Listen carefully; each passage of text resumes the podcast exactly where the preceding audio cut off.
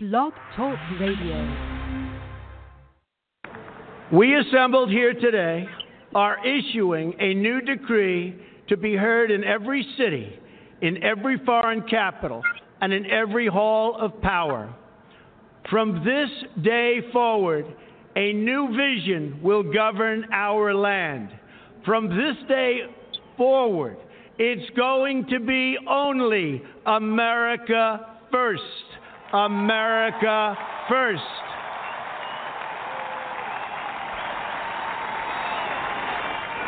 Every decision on trade, on taxes, on immigration, on foreign affairs will be made to benefit American workers and American families. We must protect our borders from the ravages of other countries making our products, stealing our companies, and destroying our jobs.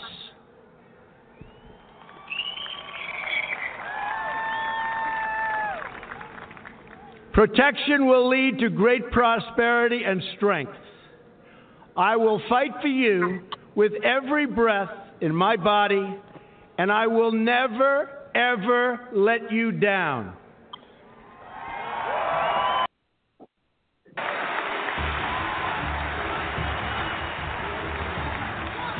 I am your voice.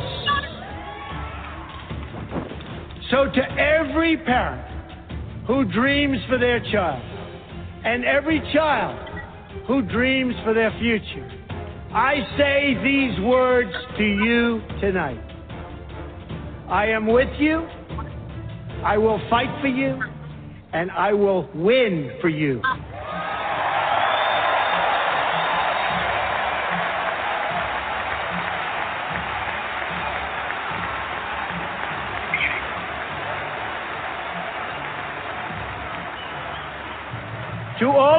Americans tonight, in all of our cities and in all of our towns, I make this promise.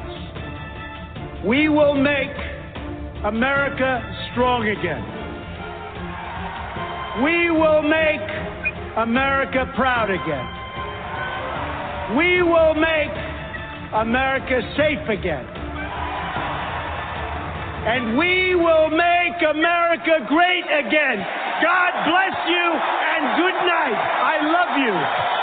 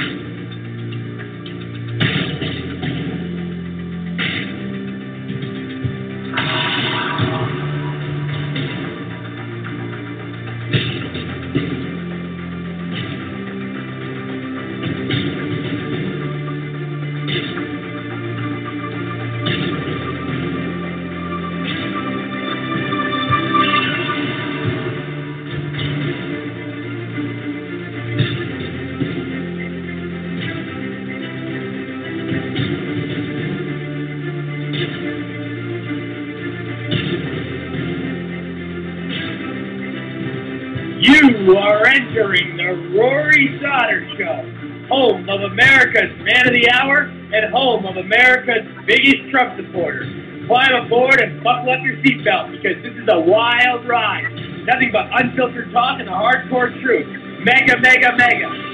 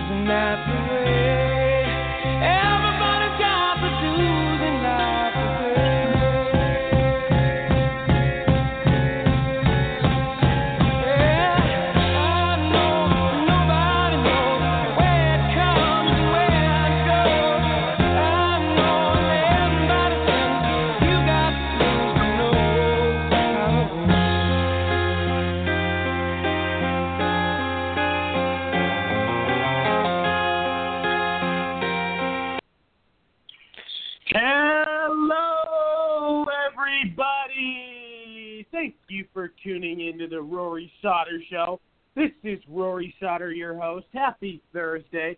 I hope your day is going phenomenal. I hope it's all going accordingly and well. I uh, hope it's been productive. I uh, am so glad to be back with you. I missed you all in the last 24 hours. We had a fantastic show last night. I want to thank, as always, the special guests, the sponsors, the audience, and my amazing co-host who I have on the line right now, Joshua Halavate out of Ohio. How are you, my friend?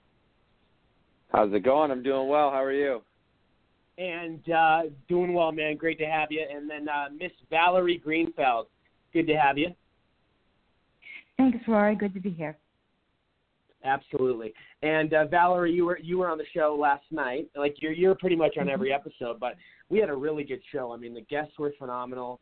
Um, you know, and uh, just this whole week, there's been nothing but good shows. And you know, we have huge shows tonight um, as well. Um, big, big, a huge show tonight. Big guests. Uh, the director of the Center for the Tenth Amendment Action at the Texas Public Policy Foundation uh, serves on the Federalist Society, Federalism, and Separation of Powers, and the National Security slash International Law Executive Committees. Political activist, public speaker, and best-selling author Karen Lugo will be calling in for the first time. Um, she is very popular in, right now and doing well. Uh, we will also be having a YouTube star, popular talk show host, entrepreneur, political activist, freedom fighter, Will Johnson. Uh, you may know him from he's on Infowars all the time with Alex Jones constantly. Uh, he's always uh, out, you know, fighting for our rights. He's got his own um, company that's doing really well called Unite America First, which is we'll hear a lot more about in all the projects he's doing. Uh, we'll also be having YouTube star, political activist, Second Amendment Second Amendment expert Danny Farnsworth will be calling in. Um, also, as always, we'll be having oil and natural gas investor, foreign policy analysis, businessman, motivational speaker, radical Islam expert, and a contributor to Daily Caller, Clash Daily, LifeZette Daily Surge in the Hill. Dan Perkins will be calling in, uh, which we're very excited about. So, guys, I want to obviously real quick uh, just to remind uh, the audience uh, where you can find our show. Just a few places to name: uh, Radio Public, Blubrry, iHeartRadio, Stitcher, Fox, Player.fm, iTunes, Spotify, um, TuneIn. Um, there's so many different ones, and every episode I make sure to mention that.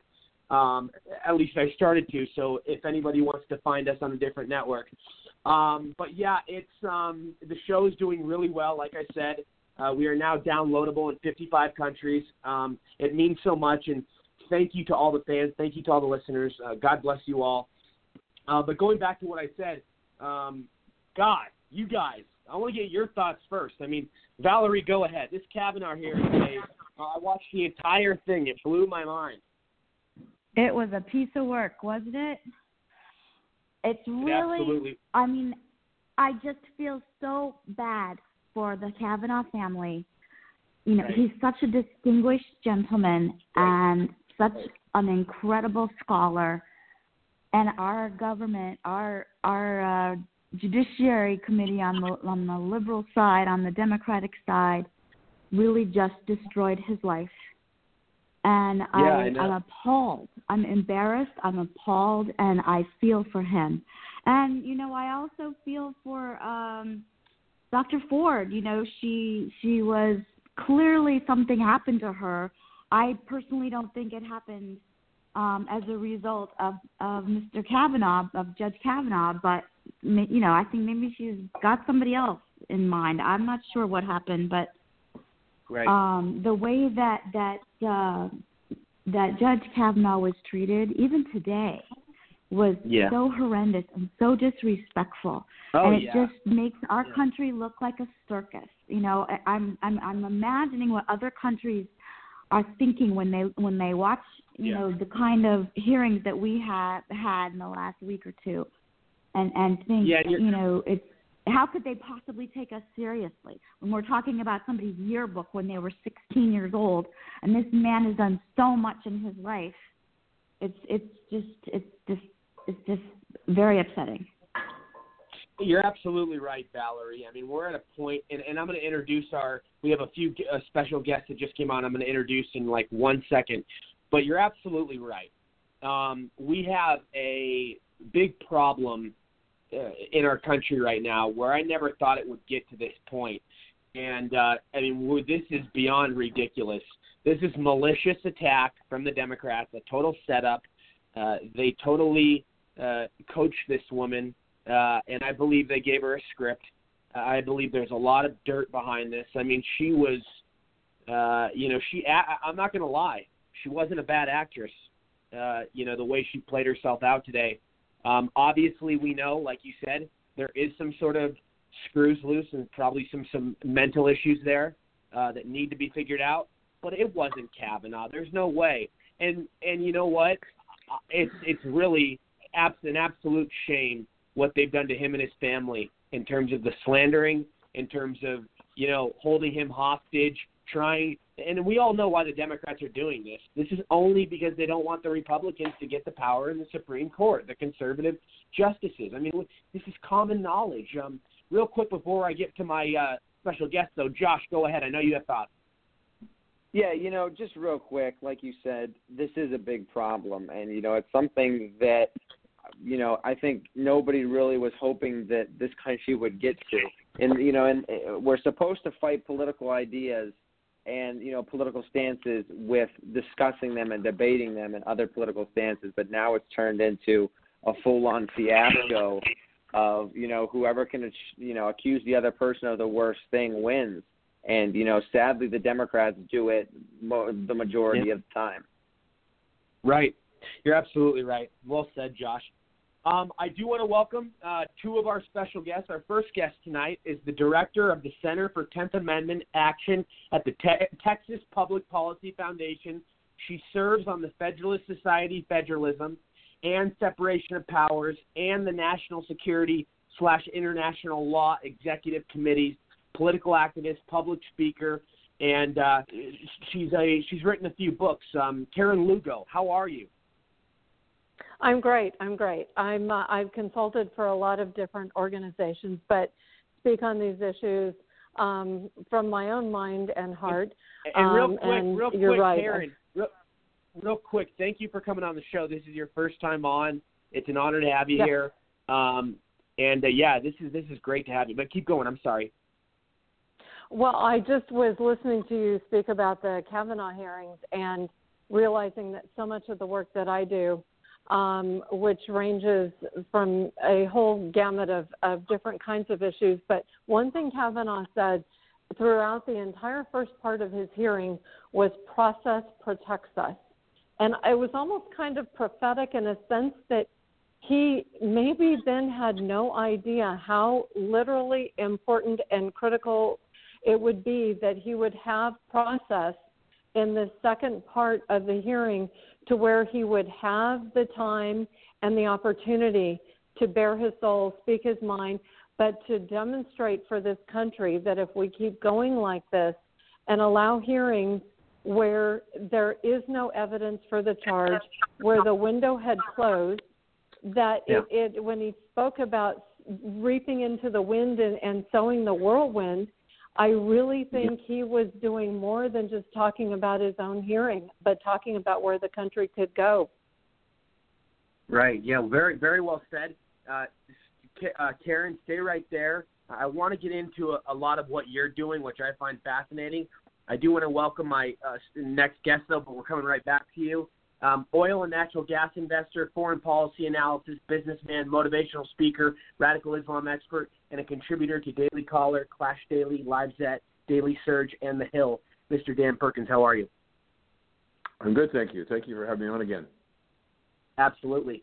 Um, get, getting back to you, though, Karen, um, you know, this, since this is your first time on the show, you know, what I like to do with my guests when they first come on, I like to get their, you know, background, you know, what they're doing.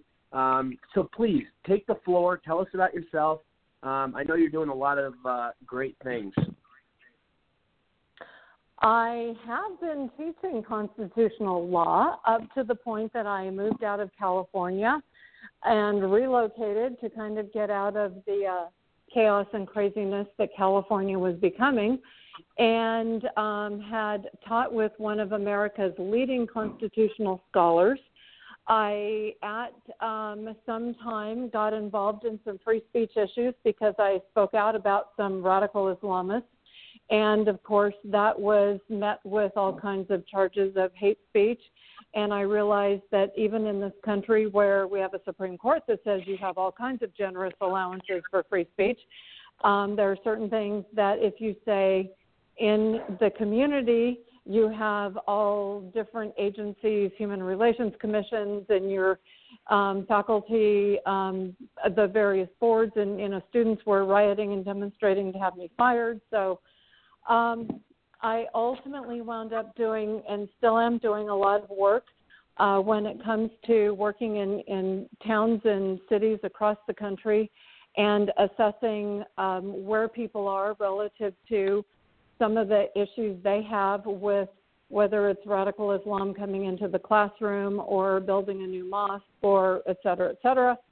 Um, but at this point, one of the things that I'm most uh, cued into is the issue of the census and the fact that the citizenship question on the census um, is scheduled to be asked, but there is a lot of pressure against it because various communities, cities, states, sanctuary areas don't want people to know how much power and um, congressional district leveraging they've been able to do by having a lot of people attracted to certain areas.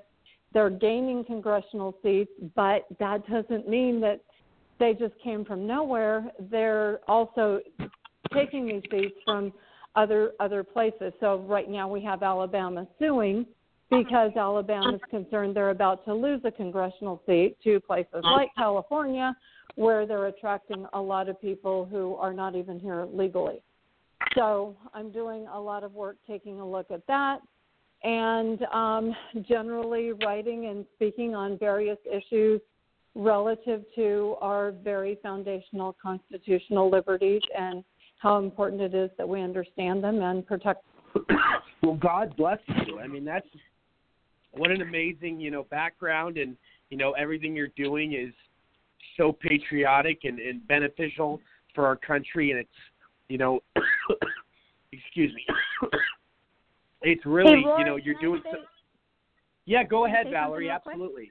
Karen, I think we met through Joy Brighton when I was writing my book, um, Backyard Jihad. Um, I think she introduced. Do you know? Do you know Joy Brighton? Oh yeah. Oh yes, yes. Yeah, yes. I believe she introduced you and I, and we had spoke for a while on one of your. You had a call every week or so with a group of right. people on about Sharia. And um, I remember, you know, that you invited me into this group, and um, that I we we spoke a bit about um, all the Sharia-ism, um, as as Joy used to call it. Um, and so now you're spending most of your time. Oh, by the way, my name is Valerie Greenfeld. Um, so my the the you're spending a lot of your time. Do you travel around and actually go to the the mosques and the schools that have been infiltrated? I'm actually doing a lot of consulting work and involved in two major lawsuits where I am advising as an expert because I'm not licensed in those states.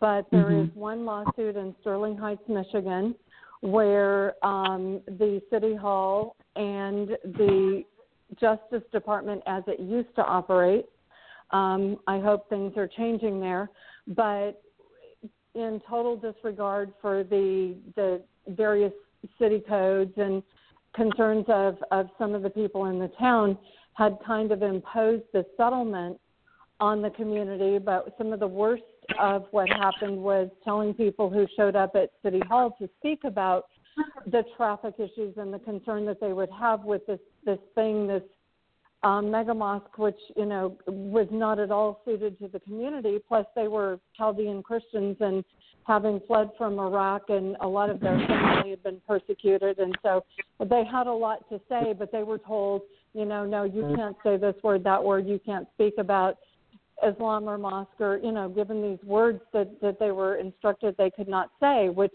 with our first amendment government cannot tell people you know your viewpoint is disfavored you can't speak about something where we're going to let somebody else talk. So um we're actually on appeal on in that case and um have some great attorneys american freedom law center working on that. So it's uh, it's that kind of thing where people sometimes think there's no place to turn, nobody to help answer questions. I've written a book on some of these issues and zoning and how you know there are the questions that need to be asked, and um, there also are some attorneys that are willing to help when it becomes a matter of it's just now a legal process rather than just a, a hearing. Have you found that Sharia law is creeping into the, these kinds of communities?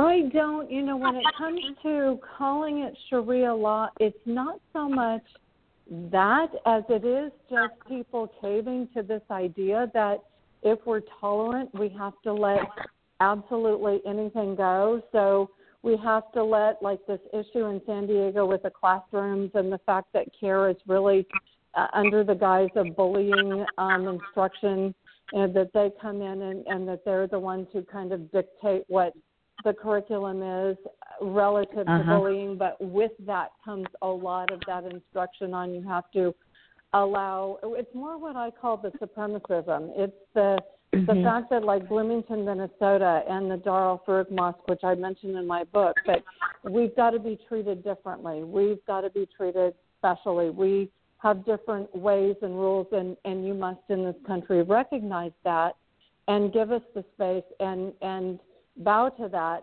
And that ultimately, yes, I mean, that fits in with that whole Sharia construct, but it's not something that people recognize as that. So I call it more, as Zuhdi Jasser does, good friend of mine, um, more supremacism, where it's a matter of we're not coming here to adapt to your ways. It's a matter of instead, it will be the way we say it is. And if you don't agree with that, then you're whatever, Islamophobic or those various kinds of labels. Racist, bigot, yeah, everything else. Yeah. Interesting. Interesting. Thank you. Hey, um, uh, Josh, go ahead real quick. Yeah, I, I so you know Rory obviously mentioned you mentioned your your opening here that you have uh, to do with an organization regarding the Tenth Amendment. I, could you, I for people that don't know, because there are people that have not read the Constitution as well as there's a lot of people who wouldn't even know what the Tenth Amendment is. Could you go ahead and lay out what exactly you do and what the Tenth Amendment's job is in the Constitution? Um, sure. And I it was a an organization in Texas that I consulted with and I still remain on several um, executive committees and boards regarding um, interest in the 10th Amendment. But very simply, when our founding fathers established this country and our Constitution with the Bill of Rights, it was a matter of saying that all of the powers that were not surrendered to the federal government were retained by the states. Essentially, that's a summary. And and so the states have for a long time um, kind of conceded a lot of power, thinking, well, if we get these certain benefits from the federal government, we're willing to give up certain rights or control over certain things. Um, one of the things I became involved with real extensively was uh, Barack Obama's Clean Power Plan and realizing that inside that was the requirement that states give up their control over energy while they were getting, you know, this whole thing of, oh, you can swap power between states and and there'll be, you know, all of this various federal regulation control. You won't have to be so concerned about it. We'll bring in wind. You'll focus more on on the various green energy sources. But embedded in that was that the states were surrendering what was their constitutional control over implementing various energy programs. So it's things like this, which did not happen. Um, it, it was by the time you know we didn't have Obama as a president, it was then a matter of of kind of shifting gears, and, and of course, as we know, a lot of the regulation that had been coming out of the Energy Department has now been cut away, um, which I'm thrilled. I mean, I've even been in meetings where people have said, "Yeah, I'm the head of such and such department," and we were supposed to be canceling three regulations for every one that we instated, but instead it's been six or it's been eight. So, and we've seen a tremendous rollback in the number of regulations, which has been one of the major ways that states have been controlled by the federal government. But anyway, 10th Amendment um, was supposed to be all um, about a matter of what the federal government did not control was then just automatically considered the the domain of the states. Now it's been more a matter of the states have had to fight for it. Wow. You know, absolutely. And just a just a follow up question to that. So, uh, a, a name that has come up recently in the last couple of years because of a Broadway pr- play is Alexander Hamilton. I, I I don't know how much uh, of a history buff you are at all, but uh, uh-huh. or or if you know his his involvement, you know, in the Constitution, and you know, obviously with this Broadway play that I went and saw, which was fantastic, but it's not really accurate on history whatsoever. This was, you know, that the Tenth Amendment and a couple others was were you know some of the ones that he was most concerned about because it did give power back to the states. Uh, you know, right. I guess talk talk about how you know which I don't know if you know which founding fathers that really pushed for that, or how uh, Alexander Hamilton was wrong in that way of thinking. Well, Hamilton was much more focused outward. He he was thinking about commerce and developing trade and having a military that could conquer and and acquire um, land. So it was more a matter of these ambitions where it was um, he he wasn't so much focused on developing the rights of states or um, and we were at a point where there really wasn't a lot that was established yet. And so he was brilliant and did a lot of the writing about how the original structure of the government would occur. And of course, we all know that you know he was the one who established the the national bank. But in those early days, the states were thinking that you know the arguments between the Federalists and Anti-Federalists, but the states wanted to retain all the power, and this kind of goes to my discussion on on the census question and citizenship. But Congress was in control they decided Congress needed to be in control of immigration and citizenship because we had all the different states deciding all the different policies on who would be uh, admitted and what was required to become a citizen. So that ultimately then went to the federal government. And so it was kind of then a uniform matter of this is what it means to be a citizen of all the states. Um, but once these things are kind of established, somebody like Hamilton who thought more on a aristocratic sense as far as as thinking that things would ultimately kind of settle into an order where the United States would be more like the older traditional European powers. And then you had the kind of arguments that occurred at the time between three people, which would have been John Adams and, and Thomas Jefferson.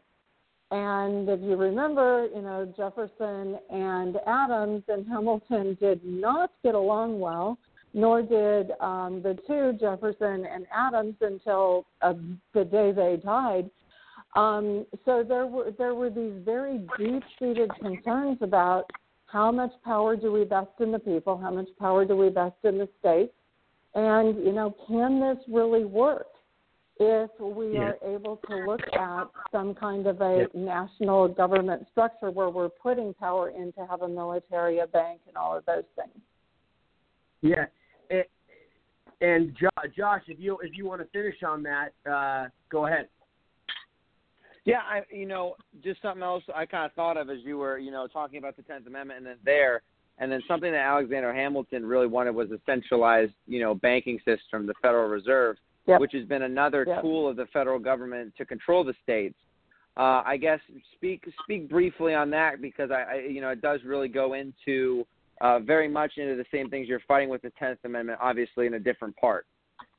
It's what what I'm really focusing on now with the citizenship clause and the the whole idea of this coming census um, is not as much Tenth Amendment as it is the fact that some states are rapidly gaining tremendous clout and leverage.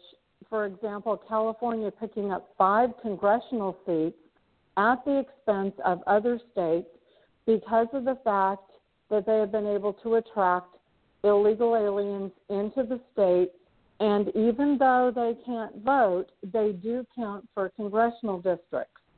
And so this is a congressional, this is a, the job, it's a plenary power, is what they call it when it comes to constitutional speak. It's, it's a power that Congress is supposed to have to know how many people are here, who's an immigrant, who's a citizen, control citizenship and how it happens. And Congress has completely lost touch with this. It's it's now even the DOJ is saying, wait a minute, you complain to us about about voter fraud, or in this case, more a matter of voter access, or or people being denied a a chance to vote because the districts aren't apportioned properly. But how can we assess that if we have no accurate count? And right now, we can't have an accurate count because we don't even ask. And and so if we can't ask who's a citizen on the census, then there is no way to come back around to knowing who is properly supposed to be eligible to vote and and who is not. So Gotcha. it's that is going to be coming up very soon with the 2020 census and with the fact that there are many states now gearing up to or already in the mode of suing because they either want to protect their status to not have to answer that question or like Alabama they're saying hey we're about to lose a seat we want to protect you know it's one person one vote and we want to protect the number of seats that we have rather than have Yep. them go to states where they're illegal aliens who are taking our seats. Right. And are you, in terms of, you know, that situation, are you overlooking and, and kind of overseeing, you know, some of the, and trying to fight for, because you're an attorney. I mean, you have a lot of, you know, special leverage and privileges. Um, can, is there ways that, uh, and stuff you're looking into uh, to prevent uh, illegal aliens voting in certain places? Are you, is that that's another thing you're fighting for? There are some great organizations that do that that I've worked with on and off in on various projects. But um, the Public Interest Law Foundation is one who is busy 24 7, and they've done a lot of work to reveal the number of people that are not Right. legally registered or not legally eligible to vote in certain districts. They're constantly Mhm. suing in various parts of the country. So Right. um, that is a very active area. Okay, gotcha. Uh, Dan Perkins. Dan, in I know you have a lot of addition- thoughts, Dan. In Go ahead. I'm sorry. Oh, go, ahead, Dan. Valerie. Um, no, I just was going to say, in addition to that, you know, this last election, we had record number of Muslims that uh, have run and won in uh, for office, and um, that you know, some of them I'm sure are not radicals, but I do know for a fact that some are radicals, and I, that is one of the main um, main points that they're trying. You know, one of the reasons that they're coming over here with the you know with their radical ideology is to take over some of these smaller cities one at a time and and vote you know um against certain policies that we have that are part of the constitution. Um and i think this is one of the issues is as the as the um immigrants move into these various areas and change the demography there the demographics there um the voting will make a huge difference. And then the, those that run for office will will change as well. So i just wanted to make the comment Well There's said, been very a well very said. big push this this last year um, in several parts of the country. A huge, huge effort to train um, Islamic leaders, to train them on um, campaigning, on voting, on organizing. On it's been a concerted effort that I have not seen Yeah. before but it has Yes, been very focused and a lot of a lot of of priority put on it. Agreed. Yeah. Um, Dan, Dan Perkins, Yes, sir. um, your thoughts. Well, Thanks, have- Dan, a for letting me I jump in. I, I'm sorry. I know you have a lot Thanks of for thoughts letting me jump regarding in. this, and then I, then I want to get Sure, to the no Kavanaugh problem. thing. Okay, I the the, the two two points I want to make. Um, let me start with the oldest point. Um, I- I believe that one of the reasons why the left does not want the citizenship issue in the census is because they do not want the American people to actually know how many illegals are in the country. Right. And right. the citizenship questionnaire would would help discover that. And I think they're scared to death. They don't want that out, and that's why they're pushing very hard. As it relates to the other point about moving in and taking over cities that Valerie was talking about, uh, i- i- if you simply look at what's going on in Germany and in France, Italy, Spain, even in the UK, is that the the the strategy, the long-term strategy, dates back to about the the sixth century when the religion was founded.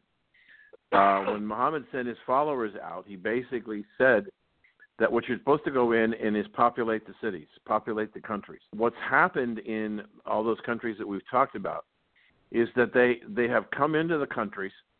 They are not assimilating because under the Muslim faith, they're not allowed to assimilate with Christians and Jews, prohibited in the Quran. So what they do is they set up their own enclaves, and they have them all over the all over Europe. And as their population grows and they expand the number of enclaves, they gain more and more political power because they effectively produce more children and expand the population more rapidly than most of the natives in most of the countries in Europe. And so they're growing their population. They're doing the same thing in the United States. They're coming in. There are now more Muslims than Jews in the United States, and their population is growing rapidly. And they are they are working to separate us. Uh, they're not assimilating. They are clearly trying to, to, as we've seen in Michigan and other places around the country, uh, they are staying within their own communities, and they're trying to force the rest of the community to change to their laws and to their into their needs. And um, and and we um, because we're politically correct in this country, we let that happen and don't do anything to try and stop it. Until we begin to stop that, to, until we get a handle on just how many illegals are in the country. Um, um, I saw a statistic this morning uh, on Drudge that I think. Now, just think about this: fifteen hundred illegals crossed the Mexican border from Bangladesh. Just think about too, that. yep. Fifteen hundred Yep. people somehow made it across the water, came into Mexico, and came up through the southern border from Bangladesh. We know that there are people coming in from North Korea, from China, from Yep. uh, Venezuela, from the Middle East that are all coming into the country illegally. They're coming in they're all coming baby. into Hey, They're coming you crazy, guys, Dan. I I've got to jump off. I have Yeah. another call. At, at well, depends on what part of the country you're in, but um, anyway, it was great to talk, and um, Yeah, I enjoyed it. I'm sure you'll keep it going. And Karen, um, we want to have you back on again soon. Um, we loved Okay. having you. Thank you. Um, and please, Okay. anything you want to advertise, your book or anything, your website, please go ahead. Okay. Um, at this point, my book is called Mosques in America, and it's about zoning and, and the questions to ask when a mosque comes to a community near you. Um, and I have an article on the census citizenship thing today in the Washington Examiner. Very nice. And So you're, those and are you're my, writing my for a lot. You're, and you're writing for a lot of big newspapers, aren't you? That and I do a lot of the American Greatness, American Spectator, um, you know, the Town Hall Pajamas, all of, of those kinds of things, National Review. So I kind of do the Are you- rounds with those kinds of of publications. And you are you a regular writer for Washington Examiner? 'Cause that's a popular. It's a popular news outlet. No, this has just been something in working on the census. It was kind of something that I was tagging on to something else somebody else did. So, um, Yeah. but it's nice to have some exposure when it comes to this issue because a lot of people Right. are not even thinking about it. Right. And before you go, your you know your agenda for the next you know uh, up until the midterms. I mean, what are you working on right? What what, what are the things you're working on? You know, what what uh, what are your objectives right now? everything Trump. I have been so impressed and amazed with what he has accomplished. I do a lot of international affairs and national security work. And where others feared to tread, Trump went in there and just got it done. And I am so impressed. And my I I admire tremendously Victor Davis Hanson. He's got a new book coming out on the Trump presidency, and he's one because of his study of war and civilization who understands that it took somebody like a Trump to get these things done and to win these victories that nobody else would have been bold enough to do. Well said. Um, all it's such a pleasure having you on. Thank you. Um, you you are a great guest, and uh, I'm glad we had you on. And we'll talk to you soon.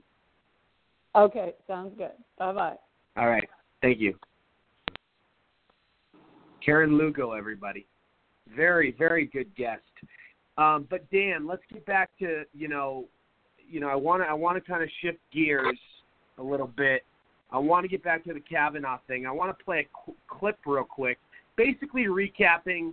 You know, for the, for my audience that didn't you know watch it today or didn't listen, uh, here's like a little three minute recap of all the main and important uh, events that happened in the hearing today, and then we need to discuss this because there's so much to talk about. I mean, this is this is insane. Uh, one nine.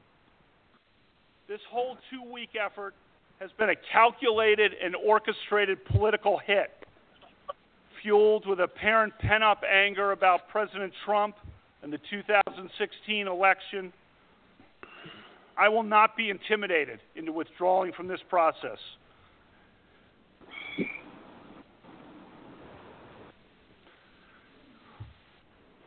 My family and I intend no ill will toward Dr. Ford or her family. I am innocent of this charge. Nothing but the truth, so help you God. I am here because I believe it is my civic duty. Did you consume alcohol during your high school years? Yes, we drank beer. You said that there were times in high school when people might have had too many beers on occasion. Does that include you? Sure.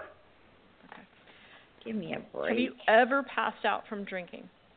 I've, uh, passed out would be no, but I've gone to sleep, but I've never blacked out. Why aren't you also asking the FBI to investigate these claims? Senator, I'll do whatever the committee wants. Turn to your left in the front row. To Don McGahn, counsel to President Dick Donald Trump. Durbin.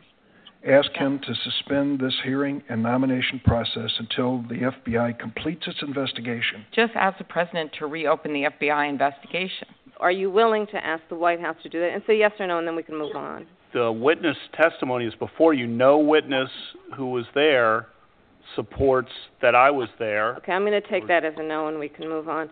This committee is is running this hearing, not the White House, not Don McGahn. We're not suspending this hearing. You're saying there's never been a case where you drank so much that you didn't remember what happened the night before or part of what happened. That's you're asking about. Yeah, blackout. I don't know. Have you? I have no drinking problems, Judge. Yeah, nor do I. Okay. What you want to do is destroy this guy's life, hold this seat open, and hope you win in 2020. You've said that.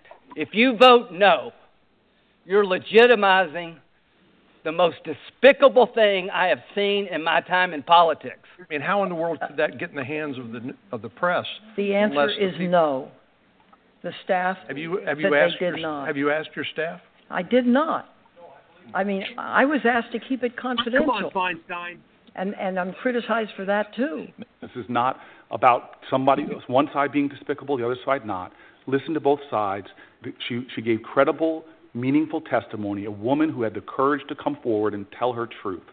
uh, sir, and, and that's what I'm just asking you to say. She is not a, a political pawn. She is not orchestrating. She is not part of the Clintons' efforts to get some kind of revenge. She is a woman who came here with corroborating evidence to tell her truth. None of these allegations are true. Correct. No doubt in your mind. Zero. I'm 100% certain. Not even a scintilla. Not a scintilla. 100% certain, Senator. You swear to God. I swear to oh, And let me let real quick, real quick. I'm going to play a. This is just a 40 second clip that really needs to be played real quick before we discuss this, and then I'm going to welcome our special guest.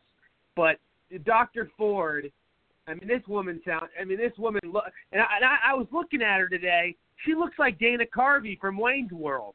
I'm like, I'm thinking to myself, you must have to have a lot of drinks in order to go to. I, I don't want to get inappropriate on the radio, but you know I do. This is uncensored all the time. I mean, but you would have to have a lot to drink and really be blacked out, uh, in my opinion, to sleep with a woman that looks like that. But that, I, I, I don't, I, you know, I, I'm not gonna. I'm. That's all I'm gonna say. I'm not going too far. But hold on a second. Here's what she said. This woman's nuts. This woman has mental issues. One question is critical.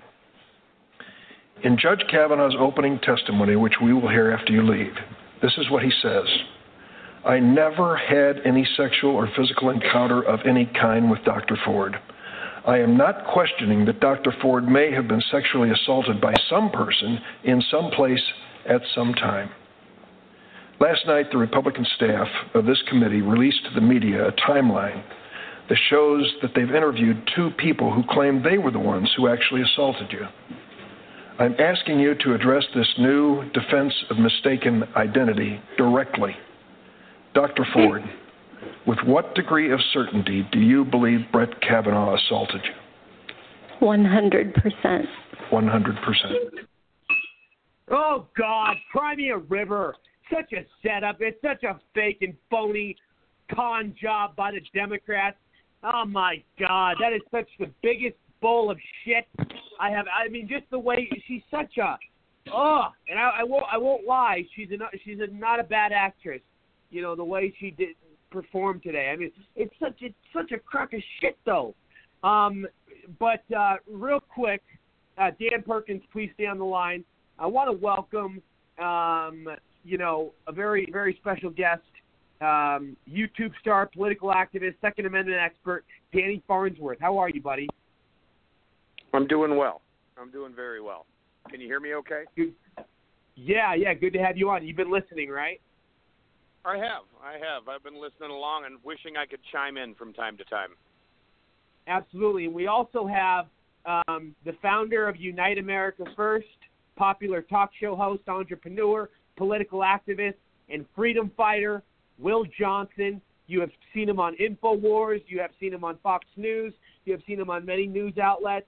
Uh, he's out there on a daily basis, you know, fighting for our, our country, and he's a true patriot. Will, great, great to have you with us. Thank you for having me. Absolutely. And, you know, I want to get into, you know, obviously this Brett Kavanaugh thing. For, you know, Will, I'm sure you did you watch it today, Will?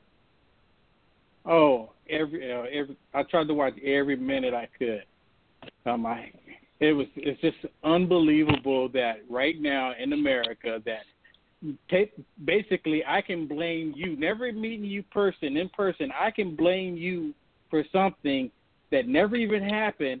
But if I'm a Yeah. female, you have everyone has to believe it because I'm because I said it. That's the world we live in. Right. I mean, and, and that's and in scary. addition to that, Go ahead, in addition to that, you're guilty if you're a man. You're guilty until proven innocent. Exactly. This is I mean, we, the opposite there's of what our nothing. country is supposed to be about. Well, the Democrats know this, but see, they're they're so butthurt over President Trump, and this has, re- be honest with you, it has nothing to do with Kavanaugh. It has everything to do with President Trump, because President Trump is about to put in a second a second conservative in as We're a gonna take Supreme Court majority. justice. Yes, and possibly a third one here soon. That's going to just completely it could completely overturn their world. Thank and they God. can't handle it. They can't stand it, and we need that change in America right now. Yeah. Oh, 100%. And, and uh, you know, uh, Da- um, you know, Danny, I want to get your thoughts as well. Uh, Farnsworth, real quick. Go ahead, Danny. Absolutely. I, uh, I, I, I You know, I you make believe, uh, real quick though for people for people that don't know, uh, Danny is, is very popular on YouTube. Danny Farnsworth makes a lot of videos about the Second Amendment. He's an expert at that. Makes a lot, a lot of other political videos. He gets a lot of views. He's doing well. Um, but Danny, yeah, go ahead. Yeah, I just, uh, you know, with the the whole, uh, and I could go in a million different directions here, and I'm sorry if I sound a little scattered as I'm listening. I have so You're many fine. to Go ahead. Um, but with the with the Supreme Court nomina- nomination, um, I really believe that's what it's all about. We're sitting at, at four progressives and four constitutionalists right now, and a fifth constitutionalist, being Judge Kavanaugh, puts us back to the way America was founded uh, as a constitutional republic. And if Ginsburg falls off, that'll put us at a six to three constitutionalist advantage, which, in my opinion, it should really be nine constitutionalists on the Supreme Court. There should be no progressives on there. They are uh, uh, progressivism. uh, Progressivism is in contrast to the Constitution. Um, yet these people swear to uphold the Constitution. So, to me, it just seems baffling that they would even um, entertain the thought of someone other than a constitutionalist being on the Supreme Court, let alone fighting so hard to keep one off. Um, it, it, it's quite obvious what they're trying to do. They're trying to destroy our Constitution uh, and make it not the rule of law anymore. And what makes us unique as a country is the fact that we have the only Constitution written and designed by the people for the people to tell the government what they can and cannot do. Every other constitution is the government telling the people what they can do. And progressivis- progressivism is trying to push us toward that, to where the government tells the people what to do and not the other way around, where the people tell the government what to do. And that is my biggest fear in all this that somehow, some way, we will end up flipping toward that. And they're using the judicial branch um, as a ploy. Anytime uh, you know, a, a uh, executive order is signed, they they put the Supreme Court on it to see if it's if it's um, you know constitutional or not. Uh, and every time the Congress makes a decision, they throw it in front of the Supreme Court. We're supposed to have three branches of government here, and they're kind of pushing it all toward the one judicial branch, um, in hopes that they can control that. And to me, that's that's quite scary. Oh Jesus Christ, uh, Dan Perkins, please, please chime in, Dan Perkins. Okay, the uh, um, the, couple of things that I wanted to bring out is that is that we have a situation where the, the gentleman who just spoke, we, we have three branches of the government, but the Democrats have been unsuccessful over the last 40 years of moving their agenda through the Congress. And so they fell back on moving their agenda through the courts, through the appointment of liberal judges who are legislating from the bench. Um, and we saw what happened when this uh, uh, judge in Washington State decided he could decide foreign policy better than the President of the United States. And he put a stay on the implementation of restrictions of people come from uh, specific countries. Um, and so the court has acted uh, as a legislative branch, even though it's not supposed to be the legislative branch. Um, as it relates to uh, the, the the hearings today with Judge Kavanaugh, um, you saw, if you especially if you watched the the Democrats, their question today was when they were talking to the judge had nothing to do with the law. They didn't talk about any of his cases. They didn't go back and dig out anything that he said relative to his case decisions. We are we are we are looking at the Democrats saying to America, what this person did at 17 years of age, as far as drinking or whatever else he was doing, uh, can disqualify him or her from being a judge. I said, what if I was going to run uh, or wanted to be appointed by the president to replace Ruth Bader Ginsburg, but in the first grade, I kissed a girl and made her cry. Should I not be the judge?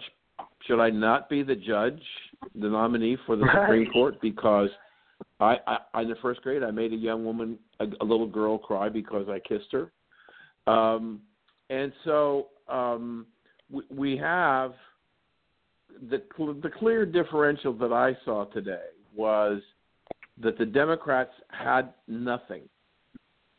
So that they they went out on the basis of how often did you drink? What do these symbols mean on your calendar? Were you ever drunk so that you passed out? All of these things what do those things have to do with the ability of this man to interpret the Constitution? Because all of these things that he's accused of doing was before he graduated from high school, before he went to college and law school, and before he started on a, a successful career working in the government and last and was current, currently in a position on the second highest court in the land. So uh, if you take that and say, okay, then what was their motivation? Their motivation was that, as the gentleman said earlier, they understand. They understand that by the appointment of Judge Kavanaugh, we now are five four. And what what they're so the the next person is probably going to be Ginsburg. And by the way, Roy, I find it extremely ironic. Tonight was the a limited release opening. It opens in theaters all over the country this weekend. Is this the movie about the story of Ruth Bader Ginsburg? Opens tonight in cities, selected cities around the country, and it'll be wide across across the country over the weekend. And you bring- I, I look at it you and bring I up think, an interest. You Pardon? bring up a point that you bring up a point that not many people have talked about. I mean, that's an interesting theory. I mean, I I, I like that. Keep going. Good good stuff. so I look at it and I say to myself, um, I'm not a lawyer. I'm not even a practicing attorney. Uh, I'm Right. a writer, and I I look for things and I study things. And I looked at the body of evidence, and I, I was I was on I was stuck on in Newark Airport last night, heading back to Florida. Didn't get home until after two thirty. When my plane landed at twenty after twelve, uh, I pulled up my phone and I saw on Drudge that the two men, the two men who said that they were the ones that accosted um, Miss Ford was not Judge Kavanaugh. I did several interviews this morning, and every interview that I did this morning, all over the country, nobody was aware of that release. And and then they started googling it, and they found it, and they were outraged. I only heard one reference to those two men in the hearings today. Right. Republicans didn't raise it, except except at the just before the recess when uh, one of the Republicans wanted to get into the record the the testimony of the of the two men who said um, that they in fact were the people who did this. It wasn't Judge Kavanaugh. But what I found Right. is amazing is that that the afternoon session with the judge when the Republicans stood up and they basically what they basically talked about is how corrupt the Democratic side of the of the committee was. They didn't go to any of the hearings. They didn't say, sit in on any of the examination of the witnesses. Um, and when there are hearings at night in private, they didn't show up for those. So they didn't invest anything into qualifying what was going on. And what we had was a situation where this woman, who I agree with probably at some point in time in her life, uh, has, has had a uh, traumatic ex- traumatic experience, uh, not Right. at the hands of Judge Kavanaugh, and as a result, Yeah. um, this poor woman was used as a tool by A the pawn. Democratic leadership. Yes, a pawn, uh, and um, um, they did not do anything to help this woman deal with her anxiety and whatever it is that she's going through. Um, and I and and and and I think that she was she was used.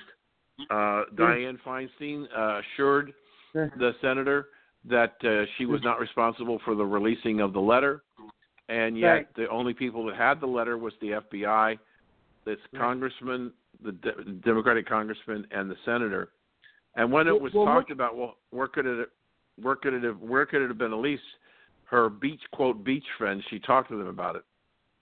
She didn't give it. So Well, he- somebody in one of those two offices, either or mm-hmm. three, the FBI, Yeah. which is we should Roy, we should not discount that it was released by the FBI as opposed to Senator Feinstein's or the congressman. It's a good possibility because it would uh, reflect adversely on Donald Trump and his his nominee. So we can't. I don't think we can throw that away.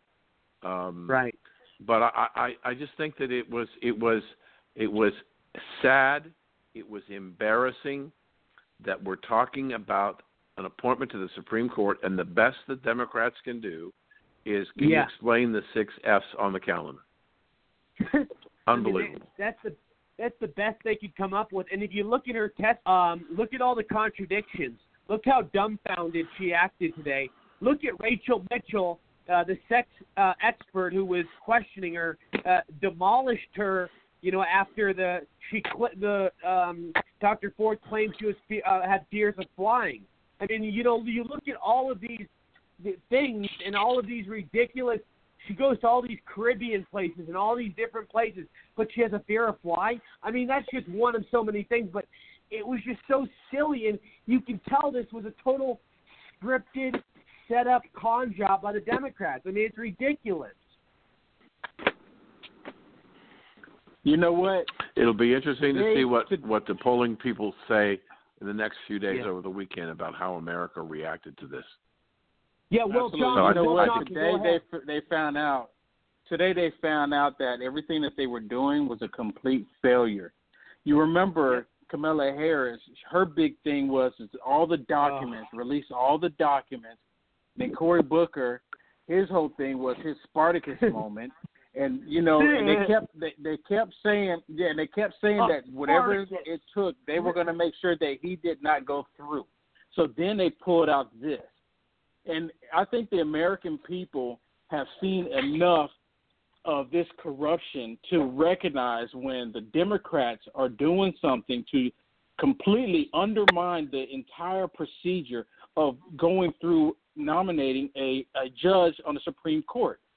I mean, at one point, it's like we're almost at war, just without bullets flying across, and they're so angry. I just saw a report that they released um. Senator Lindsey's uh, home address along with other Republican home address so that they can be attacked, just like Maxine Waters reported, asking people to do. They are now putting their personal home addresses out so they can be attacked by these evil leftist people. And people that still haven't even realized that's what's happening here.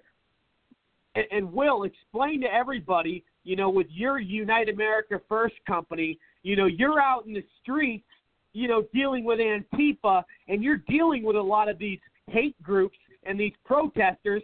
And and tell everyone, I've seen the videos. They are violent. They are angry. They are hostile. And these these guys need to be locked up. They, so Antifa, my opinion, is the foot soldiers for the Democratic Domestic Terrorist Party in America. You've been attacked by them. Am I wrong or am I right? Absolutely, absolutely. I mean, every time we have a pro-Trump rally, a pro-American rally, you have these leftists and Antifa show up to be violent against us who support the president and support America. Now, I tr- now I'm I'm this is me making a prediction that tomorrow they're going to make a vote. They're going to go ahead and go through with it, and then I guess next week they're going to go ahead and do the full Senate vote, and he's going to be voted in, and then we're going to have Yep. riots in the streets.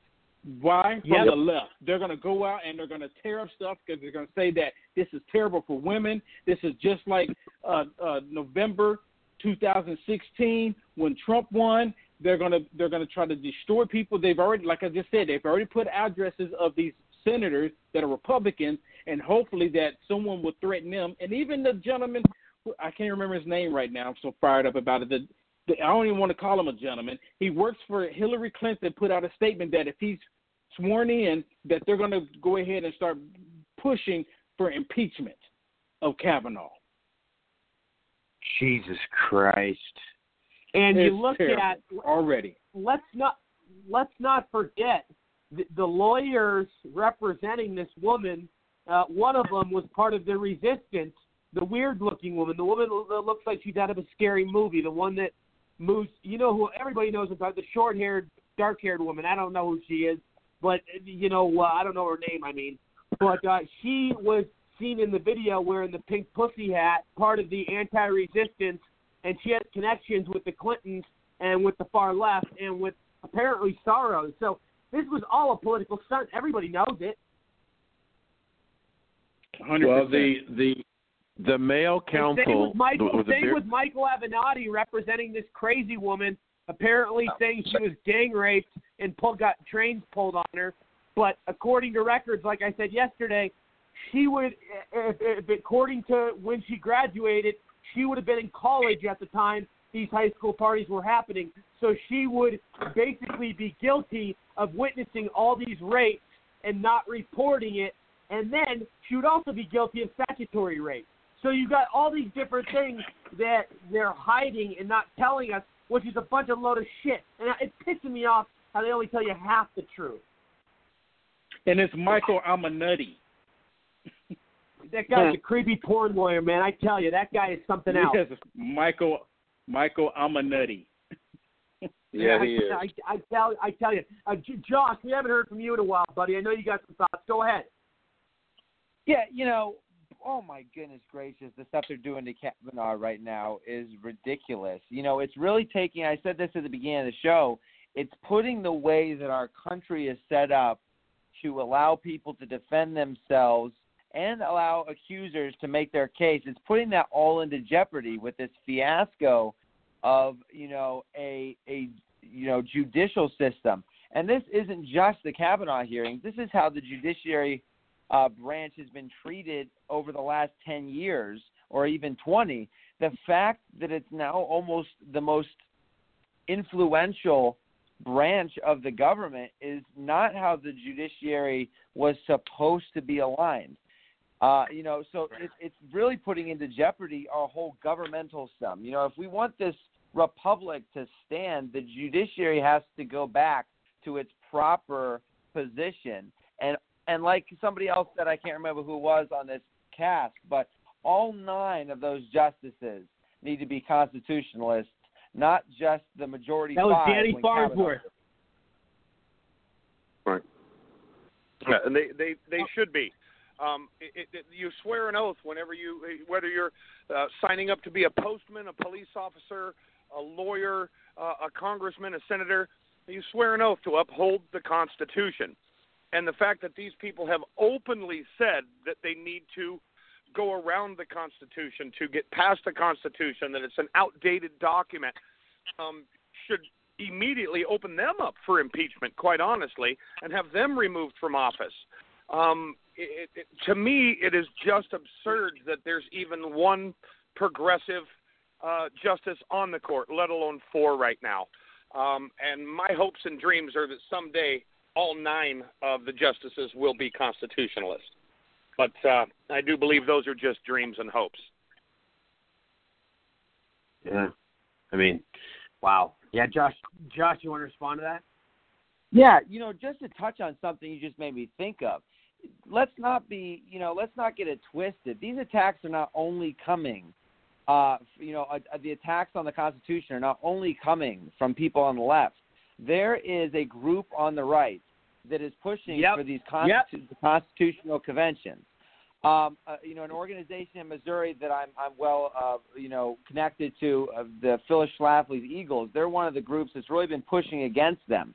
But you know, uh, thankfully, they have not had a victory this year at all. I think they failed 33 times in 33 different states this year for the Constitutional Convention uh, to to reopen it up. But these are people who claim to be on our side, but they want to open the Constitution up for anybody to come in and change it. They're so foolish. They think that, well, you know, if we can just we can make the Constitution safer, you know, and more and, and more um, uh, easily to understand to defend our rights. Well, no. After you open it up, everybody gets a say, and and it could go the absolute opposite way that you want it to go. So let's not get it twisted. These attacks are not only coming for you know progressives on the left, but there are people that don't agree with the Constitution that are on the right. You know, you really got to know who your friends are, especially if you can't find people on your side. If you find people on your side that don't support the Constitution, that's a problem.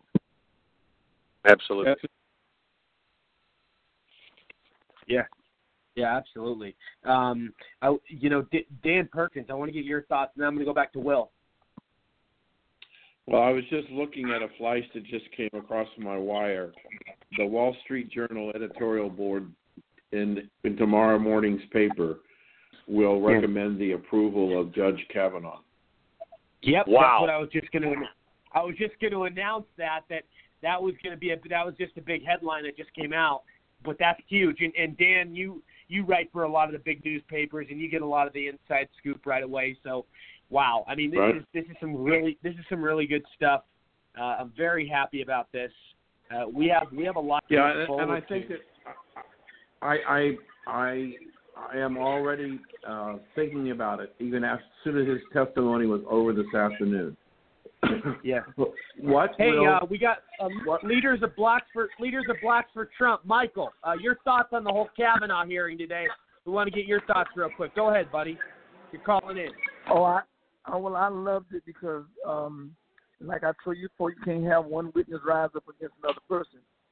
And y'all got to forgive me because I'm at a hotel right now, but uh, I love what Kavanaugh did today because it was it was perfect, and I loved how the Republicans waited till after the lady got off the stand or whatever she was on, and then they attacked the Democrats Saturday, and I had a ball watching it because I'm, we just got to pray that our Republican brothers have enough strength and enough balls to stand up and fight for themselves instead of letting these Democrats run us flat over. So I'm going to pray all night tonight that they go ahead and do they have the vote tomorrow and Saturday uh, run it through and just get him in on Monday before they come up with some other false allegations. These people Right. are too much. Very well said. Will Johnson. Will Johnson, go ahead. Yeah, I agree with that. And what's up, Michael? It's nice seeing you in D.C.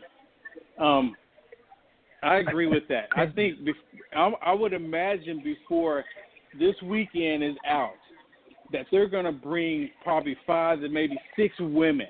Hopefully, I'm, I'm, I'm hoping I'm wrong. But I think everyone can see it. It won't be a surprise to any of us. I guarantee it will not be a surprise to any of us Yep. if they bring five or six more women and say, "Look here, look here," because you know that they are looking. You know that they're looking because this is like the woman approach is to to men, specifically white men in America, not just but men as a whole, but specifically white men. They are using women to attack them like never before, and I've been saying this for over a year, almost two years, that the attack on white males in America, especially if you're white, straight, and Christian, you're you you're a true problem to the Democrat You're a target. You're a Now, big target. You you are a target. Absolutely. That's part of the reason why they hate President Trump. You know, because Hillary Clinton is a woman. She was supposed to be president according to them. And thank God she's not. But hopefully We wouldn't have I'm a country wrong. left. And oh, we wouldn't. We wouldn't absolutely. But hopefully I'm wrong. And then come Monday, maybe these Democrats will just go to sleep tonight and they say, you know what, we were wrong. Let's let it pass. Let's go ahead and put a vote in. How many will believe that? How many will believe that? Absolutely, they're not going to do that, and we know that. They've demonstrated their hate for this man that they don't even know. Uh, Roy, Can I, can I say madness. something, Rory? Yeah, go ahead. What I wanted to say is the Bible said they're going to come down with great wrath because they know they have for the short time. That's Revelation twelve ten. You got to realize that um, they're not coming out on white men. They're coming on coming down on white Gentile men. Right. Roy? Uh, yeah, I don't know. I don't know what happened to Blacks for Trump. Something happened. He got disconnected. But um, what what what? You go ahead. Well, what I wanted to say is that uh, if you might remember, some time ago when we started talking about this, and I said to you that I had written uh, a commentary that the strategy here is that the Republicans have been at the mercy of the Democrats in Washington for the last 40 years. And they had built so a right. playbook. They built a playbook that said no matter who was in power, the Democrats controlled Washington. And so that the the the, the strategy of the Democratic Party was to intimidate, embarrass, and diminish a Republican when they got in power. We look what they did to, to Bush 41 and Bush 43. And Yep. so, uh, whether it was congressmen, senators, presidents, everything was intimidation, accusation, and the Republicans capitulated by withdrawing, quitting, going into a corner and cower, and the Democrats build a strong influence.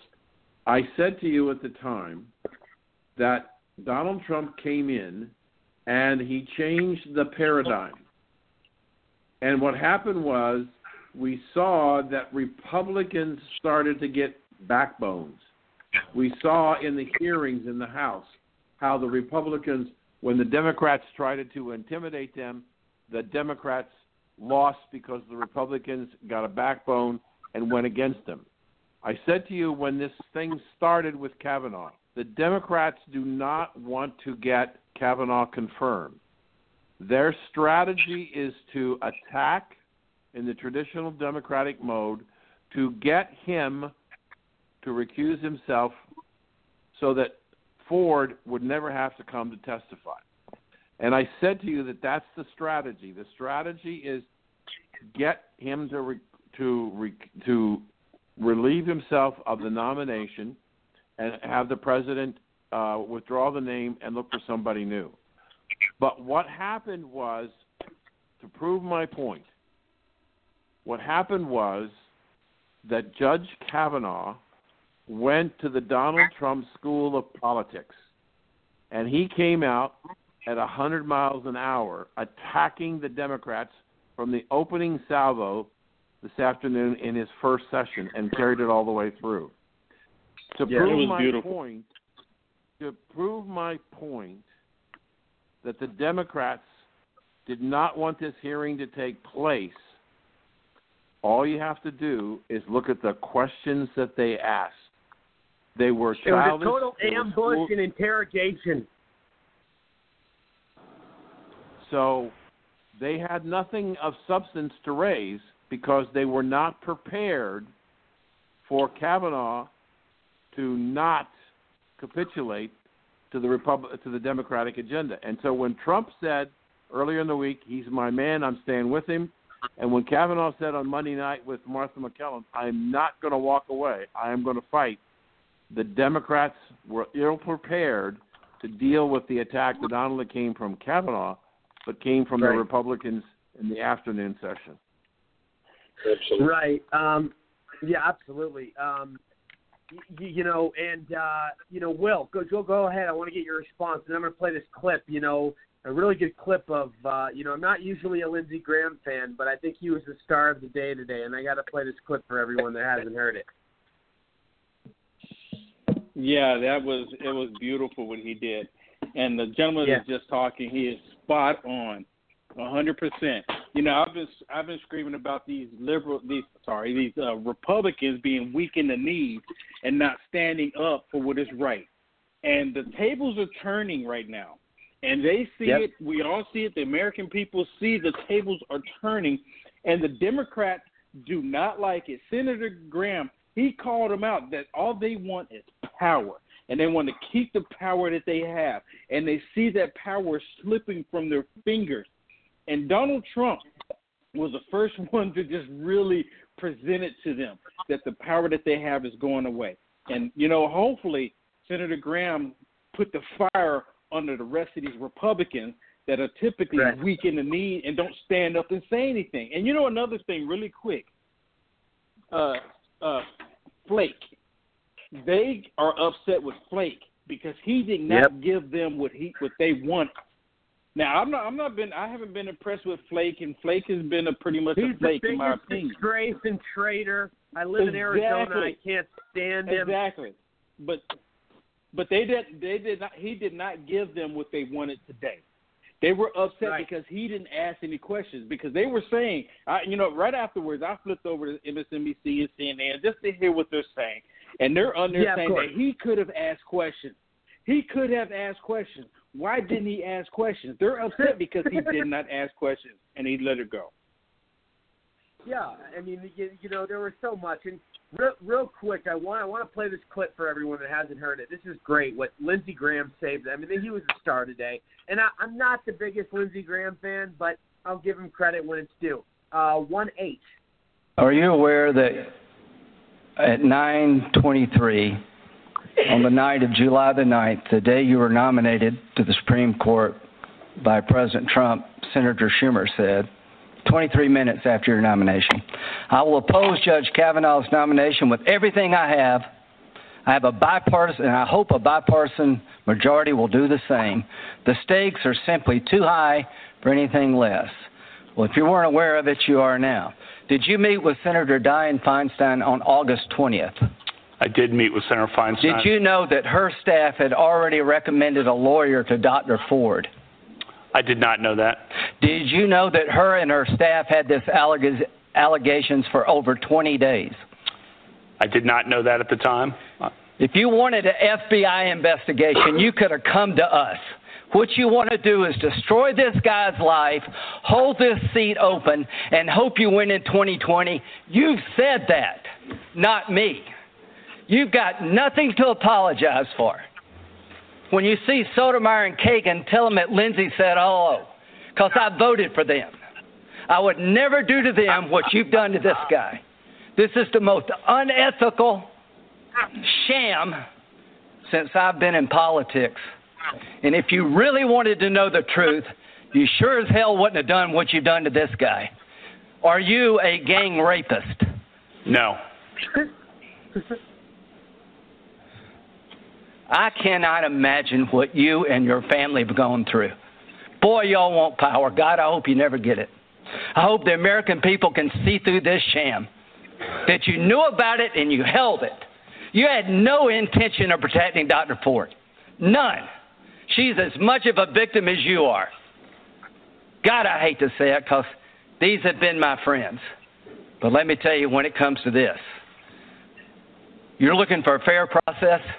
You came to the wrong town at the wrong time, my friend. Do you consider this a job interview? It, the advice and consent role is like a job. You consider that you've been through a job interview. I've been through a process of advice and consent under the Constitution. Which Would you has- say you've been through hell? I, I've been through uh, hell and then some. This is not a job interview. Yeah. This is hell. This this this is going to destroy the ability of good people to come forward because of this crap. Your high school yearbook. You have interacted with professional women all your life, not one accusation. You're supposed to be Bill Cosby when you're a junior and senior in high school. And all of a sudden you got over it. It's been my understanding that if you drug women and rape them for two years in high school, you probably don't stop. Here's my understanding if you lived a good life, people would recognize it, like the American Bar Association has the gold standard. His integrity is absolutely unquestioned. He is very circumspect in his personal conduct, harbors no biases or prejudices. He's entirely ethical, is a really decent person. He is warm, friendly, unassuming. He's the nicest person. The ABA. The one thing I can tell you you should be proud of Ashley, you should be proud of this that you raised a daughter who had the good character to pray for Dr. Ford. To my Republican colleagues, if you vote no, you're legitimizing the most despicable thing I have seen in my time in politics. You want this seat? I hope you never get it. I hope you're on the Supreme Court. That's exactly where you should be. And I hope that the American people will see through this charade. And I wish you well, and I intend to vote for you, and I hope everybody who's fair minded will. Yeah, I mean, he was, that was great. That was fantastic. Um, Josh, go ahead.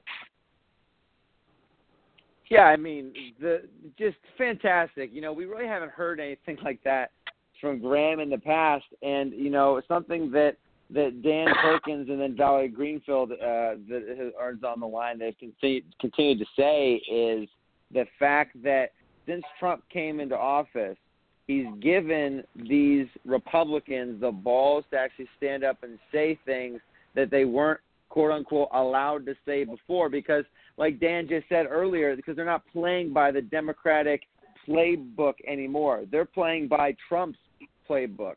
So this is this is the absolute importance of Trump getting into the White House. Imagine if Hillary were president right now. We wouldn't be having any of these conversations. No, you're you're abs- you're absolutely right. Uh, 100%. Valerie, go ahead. I agree. You know, with with Graham, Senator Graham really said what I think many people in the United States were thinking today. And it's very unusual that a Republican would get up and speak like that. And I, I was very, very proud of him. And I was also really proud of, of Judge Kavanaugh because the speech that he gave today was not what I was expecting at all. I mean, he he really told them what he's been through and he was angry and he showed his emotion. And I think when you compare Dr. Ford, you know, because by the time she was done, all the newscasters were saying, "Oh boy, now the Republicans are in trouble because she was emotional. She went the emotional route." And and then right. Kavanaugh gets up there and does the exact same thing, and and you feel for both of them, and now you're against the Democrats. And I think it was that's the what it should have happened because that's exactly you know the the I think the the country could see how this was played out, and I think it will backfire when you, in the elections in the next couple of weeks. Yeah, Rory, if, if you don't mind, yeah, I just kind of had a question for I kind of have a question for everyone on the call. And if anybody wants to answer this, I would be much obliged. What kind of impact do you think this leads into the midterms coming up here? Um, let's start with let's start with Danny Farnsworth, and then let's go to Will, and then and I'll get well, to you, Valerie. I, I personally feel that this was extremely detrimental for the the Democratic Party. I, I I truly believe what they were after today was not the truth.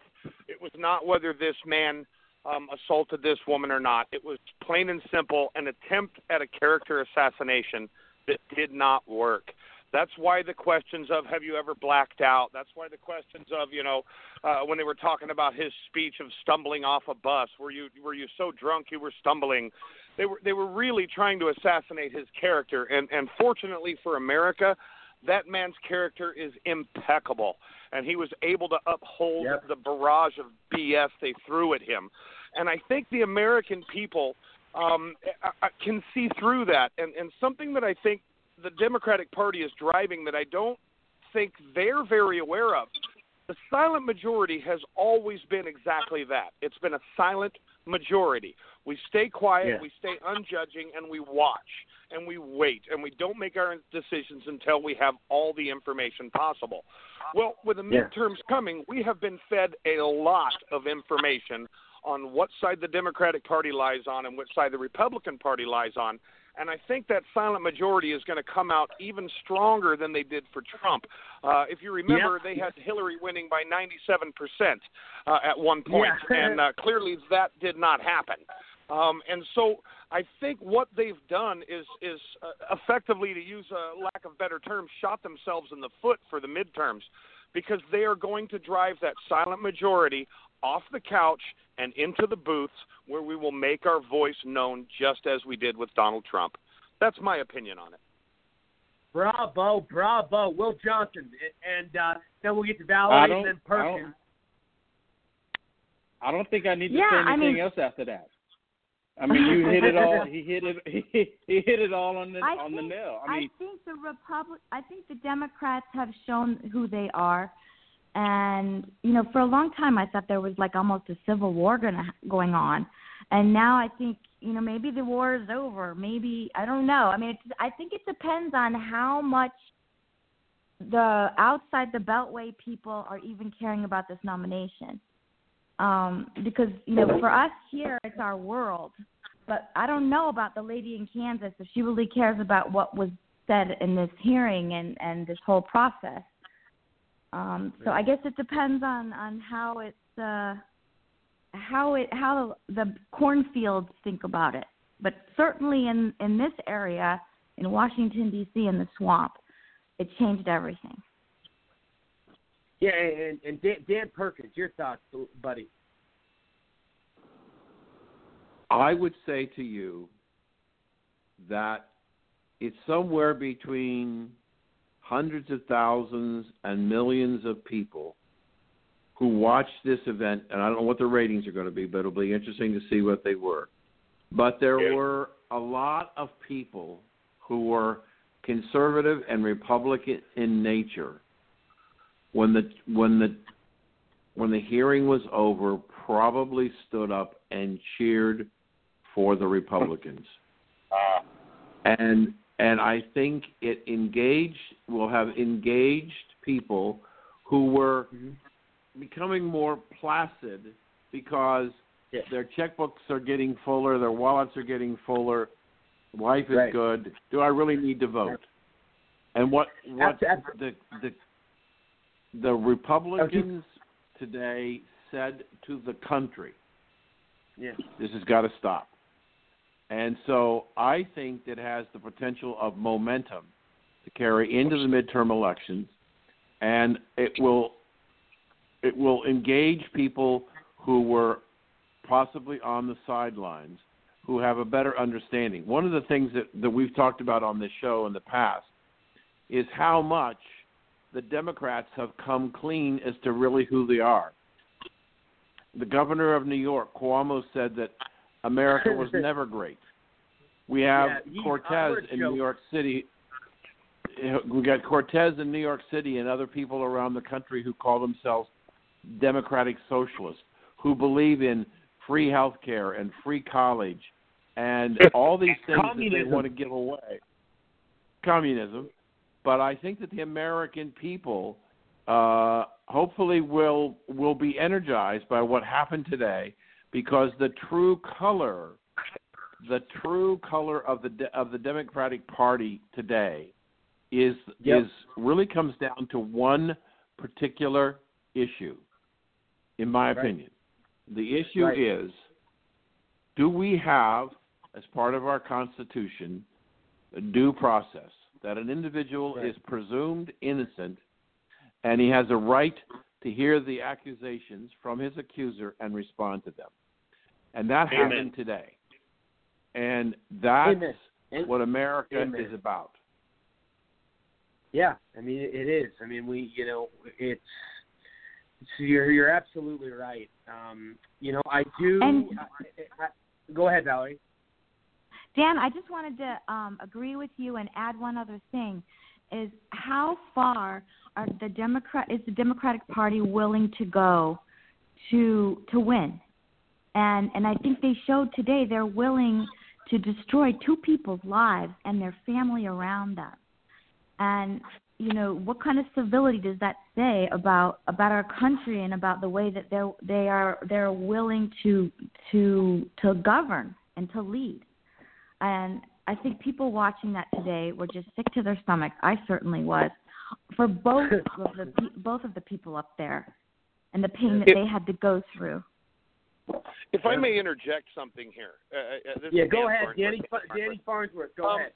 if, if I may interject this, and, and I think you bring up a very good point. You know, how far are they willing to go? And I, I, I believe that you know you never really see a tiger strikes stripes until it comes out of the dark. You know, and we're going to see this woman Ford thrown away by the Democratic Party within the week. Um, it, it, they'll they'll use her as a poster girl for the next couple of days. But once this once this nomination is confirmed and it's done, they are going to throw her away like the used piece of trash that they used her as. She will no longer be there for them, so they will throw her away immediately. They may even crucify her themselves. Um, that is kind of the essence of the beast that eats itself. You know, that snake that eats itself. I wish I could remember the name of it. Uh, but the Democratic Party is slowly proving that's who and what they are. Um, and within the week, they'll throw this woman Ford away and the rest of the country will see that. I just hope they take note to it. Um, they just they tried to destroy two people today. I think what they did was destroy her, and Kavanaugh stood strong. And now that she's destroyed, they won't have anything for her but her GoFundMe account. And for her case, thank God she got it. You know, uh, I actually believe, right? You know, I, I believe she probably was sexually assaulted, but I believe she has somehow, some way, um, you know, she said for herself that she tried to ignore this for so many years and it didn't come up until uh, 2012 in a counseling session, a marriage counseling session, at which point she had to put a face to this traumatic incident, which she was probably drunk at. And due to the fact that Kavanaugh is the most prominent figure in society today that she went to school with, his face was painted on this. Um, I do believe that she was probably sexually assaulted, and I do believe that in her PTSD, she probably put Kavanaugh's face on it. She probably believes it was him. Fortunate for the American people and fortunate for Kavanaugh, even her best friend says that she's never met Kavanaugh. He was not at that party, as well as all the rest of the people corroborated that. And, and with that, I believe the Democratic Party will throw her away like trash within the week. Um, they're I, done with her. They've used her. I agree with you. And and and on the other side, what are the Republicans going to do with Kavanaugh? We're going to hail him. We're going to bring him up. And we're going to help him heal, and we're going to be grateful that we have such a, a person that has such integrity and such honesty um, in his background, and and I think that will really show the difference between the two parties. you know, one thing I think is going to happen come the midterm election is that I think this is going to really get Donald Trump's base to get out and vote because oh, yeah. everyone sees what's happening here. If we allow the Democrats to take over the Senate and possibly the House come this November, the first thing going to be on their agenda, which we all know, is to impeach the president simply because he's breathing, not because he's done he's done anything wrong, because he hasn't as a president only because he's breathing. We right. headed we're headed for some terrible times if we allow these Democrats. So I'm hoping and I'm praying that this will just wake up more Republicans throughout this nation to get out and vote them out, vote Democrats out, because it's yeah. so important. Yeah, and, and by the way, real quick, uh, Will, um, uh, while you say vote them out, uh, promote your product real quick. That's what your uh, brand is. Well, you know, right after President Trump was uh, sworn in January 20th, I started a thing called Vote Dem Out, and it's Vote D E M for Democrats. vote Dem Vote Democrats Out dot org. And I've been I've been pushing it everywhere and a lot of people don't like it, especially because I'm a black male wearing a T-shirt that says "Vote Dem Out 2018." and for them, they get mixed up in their mind because they don't understand how a black male would be telling someone to vote out Democrats because the Democrats feel that they own the black vote. And I'm so sick of these Democrats. I, on my broadcast, I open up the phone lines and I have people call in, and I've had so many people that are Democrats say, you know what, Will, I completely see what you're saying, and a lot of people are walking away from the Democrat Party, and they see it yep. happening. That's why they're that's why they're grasping for all of these cricket beat up straws right now because they don't have anything. They have nothing to stand on. They don't have a foundation no longer in this country. and everything they make up. The whole Russia collusion is completely fake, false, another witch hunt, and we all see it.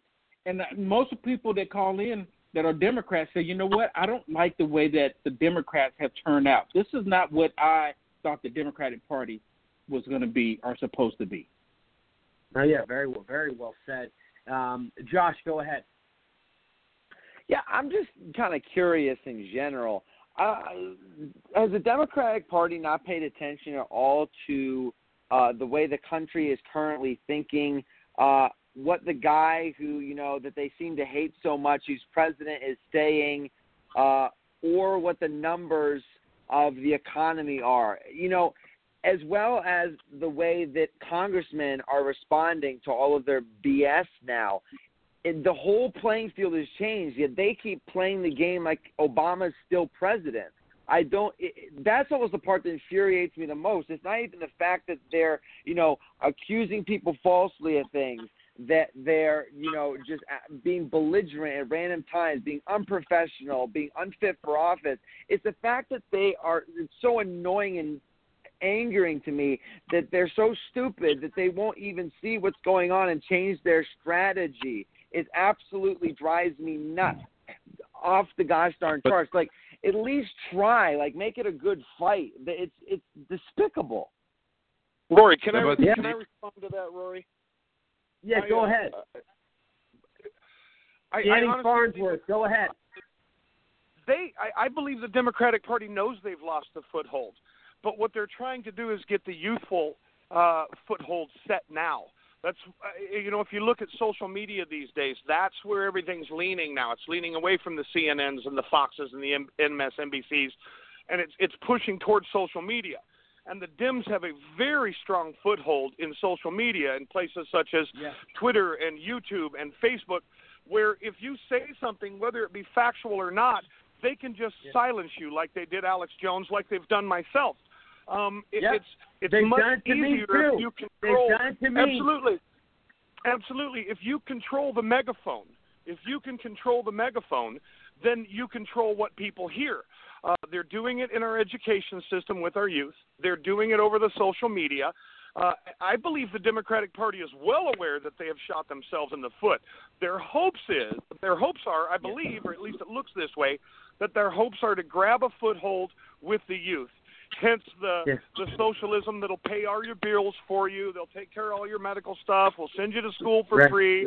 We'll, we'll take all the money from the rich people and give it to you guys. Taxpayer and that's- dollars. That's appealing. That's appealing to someone who's never worked a day in their life or lives in their mom's basement. It, you know, it answers the questions of what am I going to do with my life. Um, I'm going to let the government take care of me. And, and I believe that's what the Democratic Party is really pushing for. They know they've lost the hold on sensible adult Americans who can make rational decisions for themselves because they pay for them. Um, and so Right. their only foothold left is in the youth through uh, Mhm. use of social media and, and, and things like that. Uh, Right. that's my opinion on what's happening, what where they're heading. They're aiming at our youth. They're aiming at our children. Um, look at the David Hogg thing. A bunch of 17-year-old kids telling everybody that they don't know what they're talking about. Um, wow, you know, wow. They're aiming Yeah, at our youth, you- which is disgusting. and you bring up a great point. I mean, they're they're teaching them all this transgender shit, teaching them all this, you know, uh, drag queen story hour. I mean, what the fuck is going on in our society? And we also, I mean, it, it's it's absolutely sickening.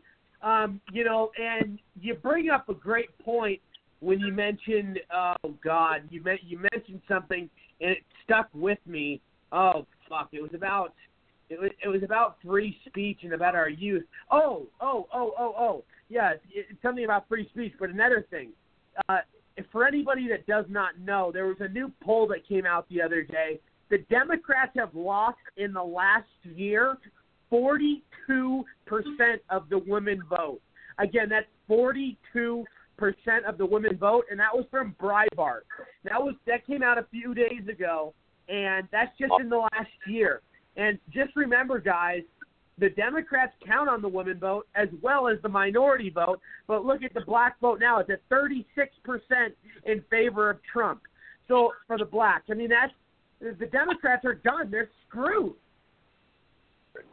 And Rory, what did they the attribute the women's vote? What did they attribute that change to?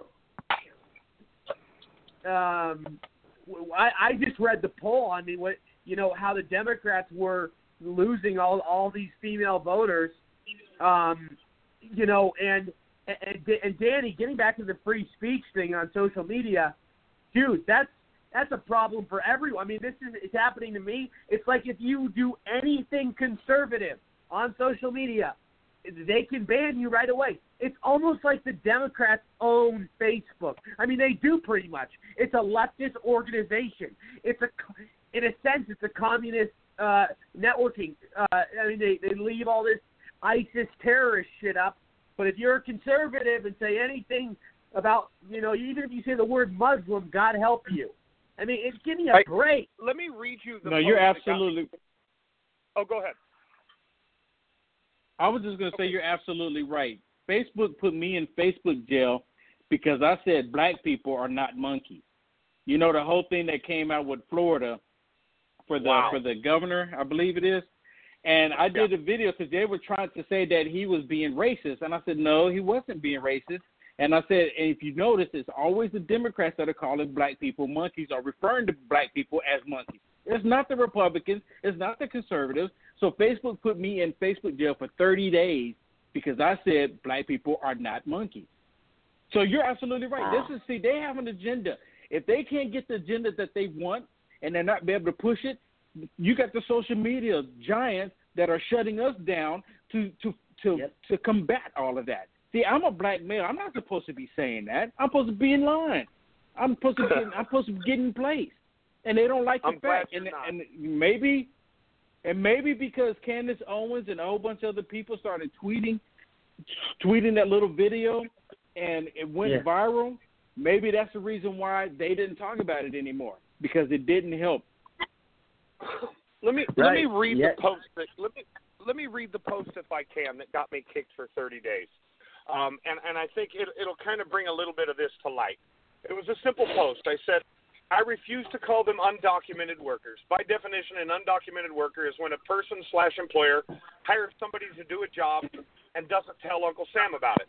An illegal alien, by definition, is when someone is entered into our country without going through the proper immigration channels. It's basic English, folks. Basic English. Right. A rose by any other name is still a rose. Hey, let me finish this real quick. The same goes for illegal aliens. Before they crossed our border, they were basic human beings just like the rest of us. But once they crossed our borders, undocumented or illegally, they became human criminals. Plain and simple, nothing more, nothing less. Entering our country undocumented is a crime.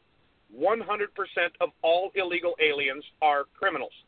That is factual information. There is nothing in there that is opinionated at all. Uh, just like Right. saying black people are not monkeys. That is a fact. That is not an opinion. Right. That is a fact. Same thing I stated. Right. And and if I may just elaborate on this a little bit, um, I, I agree with if you own your own company, you should be able to run it the way you want to run it, and that's what Facebook falls under. Let for Facebook anyway, Twitter, all of them. If you should be able to run it the way you run it, and it's your business, it's it's free enterprise capitalism at its best. However, once these places stop our voices, factual information, and kicking it off, that no longer makes them a place of free speech where anybody can say what they want. That makes them a publisher. That makes them a publisher. And publishers, I believe, are held under FCC guidelines. And That's so right. they're they're they're walking a very thin line here by promoting who they want to promote and kicking off people who who simply state facts that they don't agree with. Um, and I think this is something that's going to be need to addressed again in uh, possibly in, in Congress or you know may end up in the judicial branch. But I don't believe places like Facebook and YouTube are open forums anymore. I believe they are publish uh, they are publishers and they need to fall under Yeah. the same scrutiny as the New York Times or Time Magazine or MSNBC. Um, and hopefully we'll come to that. But they're no longer a place for free speech. They are publishers now, as long as they control what we say. And, and speaking of illegals, there's nothing wrong with what you said. You were absolutely right. And there's a new report out today. Welfare for illegals has cost Americans 123 billion with a B in the last 10 years. That's disgraceful. Wow. And we also have 140 House Democrats that refuse to condemn illegal aliens voting in our elections. Insanity. Absolute insanity. Um, I mean, yeah, this it- is it- this is. Go, go ahead. we need a whole other show to do illegal alien stuff. Oh, oh, we absolutely do. Who was talking? Go ahead. Well, that was me. I, that was me. But I made my point that that that I believe these uh, uh, social media places have gone far beyond an open forum uh, for free Right. speech and have leaned more into uh, publishers, Right. and they need to be held accountable just like any other publisher. Right. So, I, Roy, I do need to uh. Go ahead, Dan. Go ahead, Dan. I just want to. I just want to. I know we're running out of time. I wrote a. I wrote a commentary about the very issue we're talking about, and I said because I've been banned from Facebook for life. For life. What? Um, what? Yeah. Yes. Tell me about this. Elaborate. Uh, uh, we don't have time. I just want to make this. We'll do it on another show, but I just want to make this point. Excuse me. if I don't, if I can, if I can talk. Um, the the I wrote this article, this commentary about what's going on in social media. Social media now is is representing itself as the government in the establishment of the rights of free speech.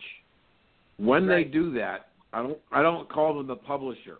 I call them a monopoly, and that that monopoly needs to be broken up under the Sherman Antitrust Act. And I think that Right. these companies have to be broken up because they have too much power, too much influence, and too much wrong things going on that they continually, well, it's a glitch here, it's a glitch there.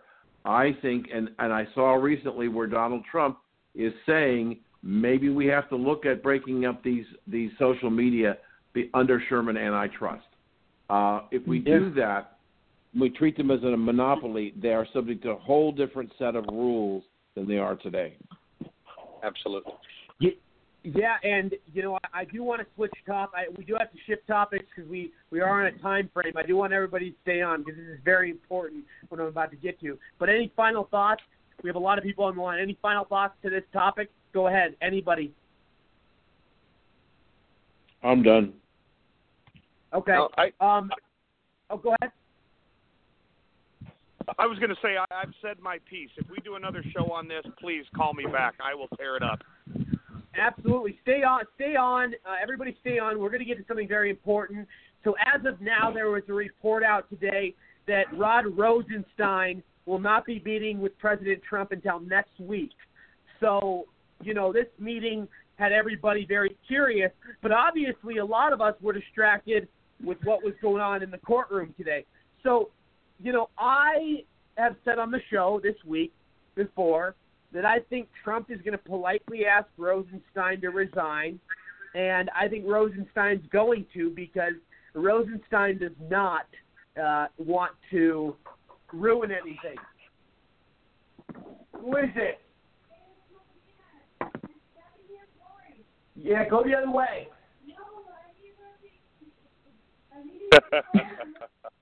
Hold on Uh, a second. There's somebody in the background. This, Hold on. This is great. Anyway, well, That's why well, life hold on. to the show, I want to agree that um, Rosenstein's going to have to go. I don't know that Trump will fire him, he'll resign, whatever. However it happens, but I I think they're going to have to wait, and I think he might even wait until after the election. I don't know. I, I, I believe you're right there, and and it's not really Trump's job to fire Rosenstein. It's it's um, Jeff Sessions' job to fire Rosenstein. Um, Exactly. And, and I'm I'm hoping And he should take the fall gets for it. fired. It's not via Trump. It's it's Jeff Sessions that fires him. He's the real AG. He should have stepped in a long time ago uh, when when it came out that that Rosenstein was one of the people behind the dossier and and with Steele and all of those guys. He should have, if not recused himself immediately, he should have been fired by Jeff or by um, uh, Jeff Sessions right off the bat. Uh, he should have Yeah. recused himself already. Um, Agreed. that may come. We'll see. Um, but I don't think But it's Jeff Trump's job to Sessions do been it. MIA for so long Right. that I, I'm thinking he's going to have to go with him. And, and hey, guys, Yeah. guys, yeah, absolutely, guys. I'm back. I don't know. There was some intruder at my door, and I had to deal with it, and I, I was really pissed off. And now I'm back, and this I never get interrupted in my fucking radio show. And I'm in my studio right now, and I'm. But let me get back to my point real quick. This whole Rosenstein thing, like I said, I think Trump's going to politely ask him to resign, and I think I, I really don't think Rosenstein's going to stick around, especially after what he did to the New York Times, leaked, um, you know, the the article, and uh, you know, the, tried to pull the 25th Amendment and go undercover with a microphone. That's fucking bull. You can't do that and stick with your job. Come on. No, no. I I agree with you. However, if he doesn't resign, I, I believe it's time for Jeff Sessions to step up and do his job, and then Trump can fire Jeff Sessions after the midterms. That's just my Agreed. hope, anyway. Yeah, absolutely, 100%. I mean, this is this is um, you know uh, something that is uh, very important. I mean, and you know there would be a conservative uh, that would take the place of Rosenstein. Uh, I forget the guy's name, but he's up for uh, he would be up next up in line, which would be great for us. I mean, obviously it would draw a lot of anger from the left, but who gives a shit? Well, then So- they can get rid Roy, of Jeff me- Sessions and put in Judge Jeanine. yeah. Okay. I'd love that. Roy- Oh my god, that'd be a dream come true. Go ahead, Dan. So I'm going to go a different direction. Of course you are. We love your famous quote. Gonna go a different direction on this one. Right. Let me ask the let me ask the group a question. We have spent a lot of time over the last several months um, criticizing Mr. Sessions, but the Yeah. question I would ask: What's he done?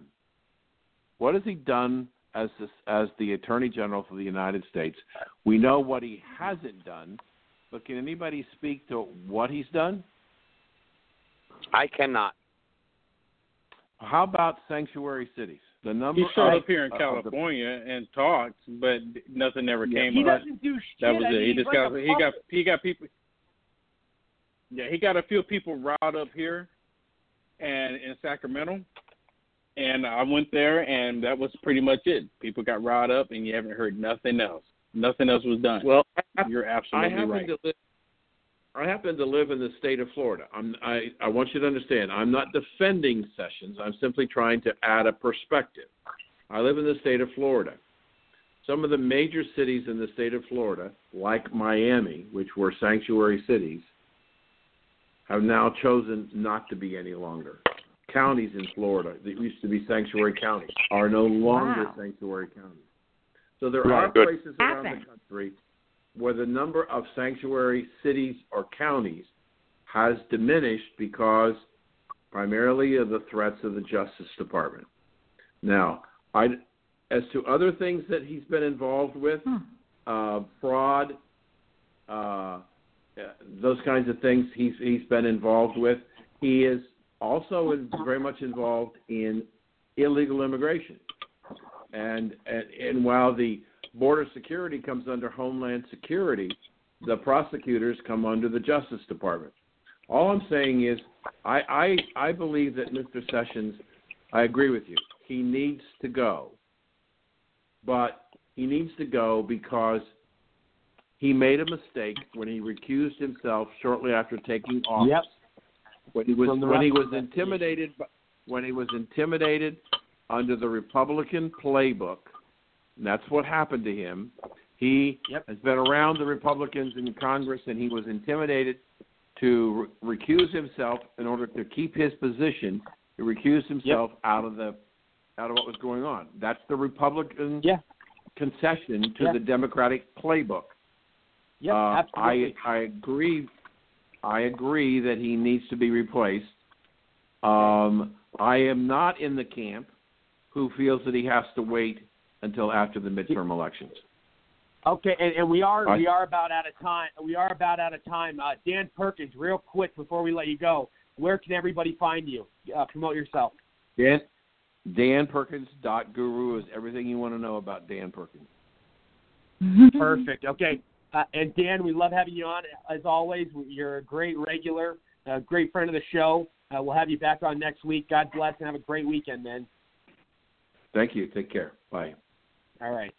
Um, Will Johnson, please promote yourself, buddy. Uh, you're doing a lot of big things right now, uh, and uh, we'll have you back on soon. Definitely, we love having you on. Yeah, I really appreciate it. And if uh, you want to find out anything, just go to uniteamericafirst.com. My whole thing is, is I want. I used to be a Democrat, and I wanted to unite everybody, and I was naive to think that you can have liberals and conservatives and Democrats and Right. Republicans all unite. But you can't do Yep. that when you have these Democrats that want to destroy this nation. UniteAmericaFirst.com. Appreciate it. Will, you, having me. Will, you are amazing. You are amazing. Will, keep up the fight. Uh, you're a true patriot. Uh, we appre- appreciate all your all your service, man, to this country and dedication. Uh, and and much love, man. Thank you for coming on. We'll have you back on soon. Thank you, sir. Take care. All right, you too. Um, Danny Fa- Farnsworth, uh, promote yourself real quick where everybody can find you. We'll have you back No on in, worries. uh, very soon. I hope so. I hope so. And you know, I'm just a regular guy. I don't I don't have a, a specific website. I don't have uh uh know organization I belong to. I'm just your regular average working man. So check out my personal YouTube page, Danny Farnsworth. Uh I believe it's One Man's Thoughts is what it's called, but it's under my name Danny Right. Farnsworth. Or check out my uh my personal Facebook page, which is also Danny Right. Farnsworth. Uh it's Right, just me. There's no organization, no anything. Yep. Just me. you got you got a lot of video views. You got a lot of uh, people paying attention to your stuff, which is great. Um, we do we do got to let you go, but we'll have you back on uh, next week. But thank you, Danny. Uh, always a pleasure. Thank Danny you, Barry. Farnsworth, everybody. Thank you. Thank you, brother. God bless. Yep. God bless. Um, Josh, go ahead, real quick. Yeah, you know, if you'd like, give me a follow on Instagram at J O S H H L A V is in Victor A T Y. Uh, V- Valerie, go ahead, real quick. Two sec. couple Um, you can find me on backyardjihad.com, and um, my book is at amazon.com. Thank you, Rory. Excellent. Yeah, absolutely. And I want to thank um, all of my guests. I want to thank my co-hosts. I want to thank my sponsors. I want to thank my audience. Um, it's been an amazing show. Um, we've had uh, a lot addressed and, and a lot of amazing uh, things that we discussed and people on. I hope you all have a great weekend. Uh, you can visit RorySauter.tv. You can also visit thedonaldjtrumpstore.com. You can find me on social media, Twitter, Facebook, all that good stuff, Instagram. Um, everybody, again, uh, your support is amazing, uh, and we will see you all next week. And you can find us anytime on all the other networks, just name a few Radio Public, Blubrry, iHeartRadio, Stitcher, Castbox, Player.fm, iTunes, Spotify, TuneIn, um, a lot of different networks. So very proud of that. Um, God bless everybody. Uh, we'll uh, see you next week. Uh, cheers. Take care.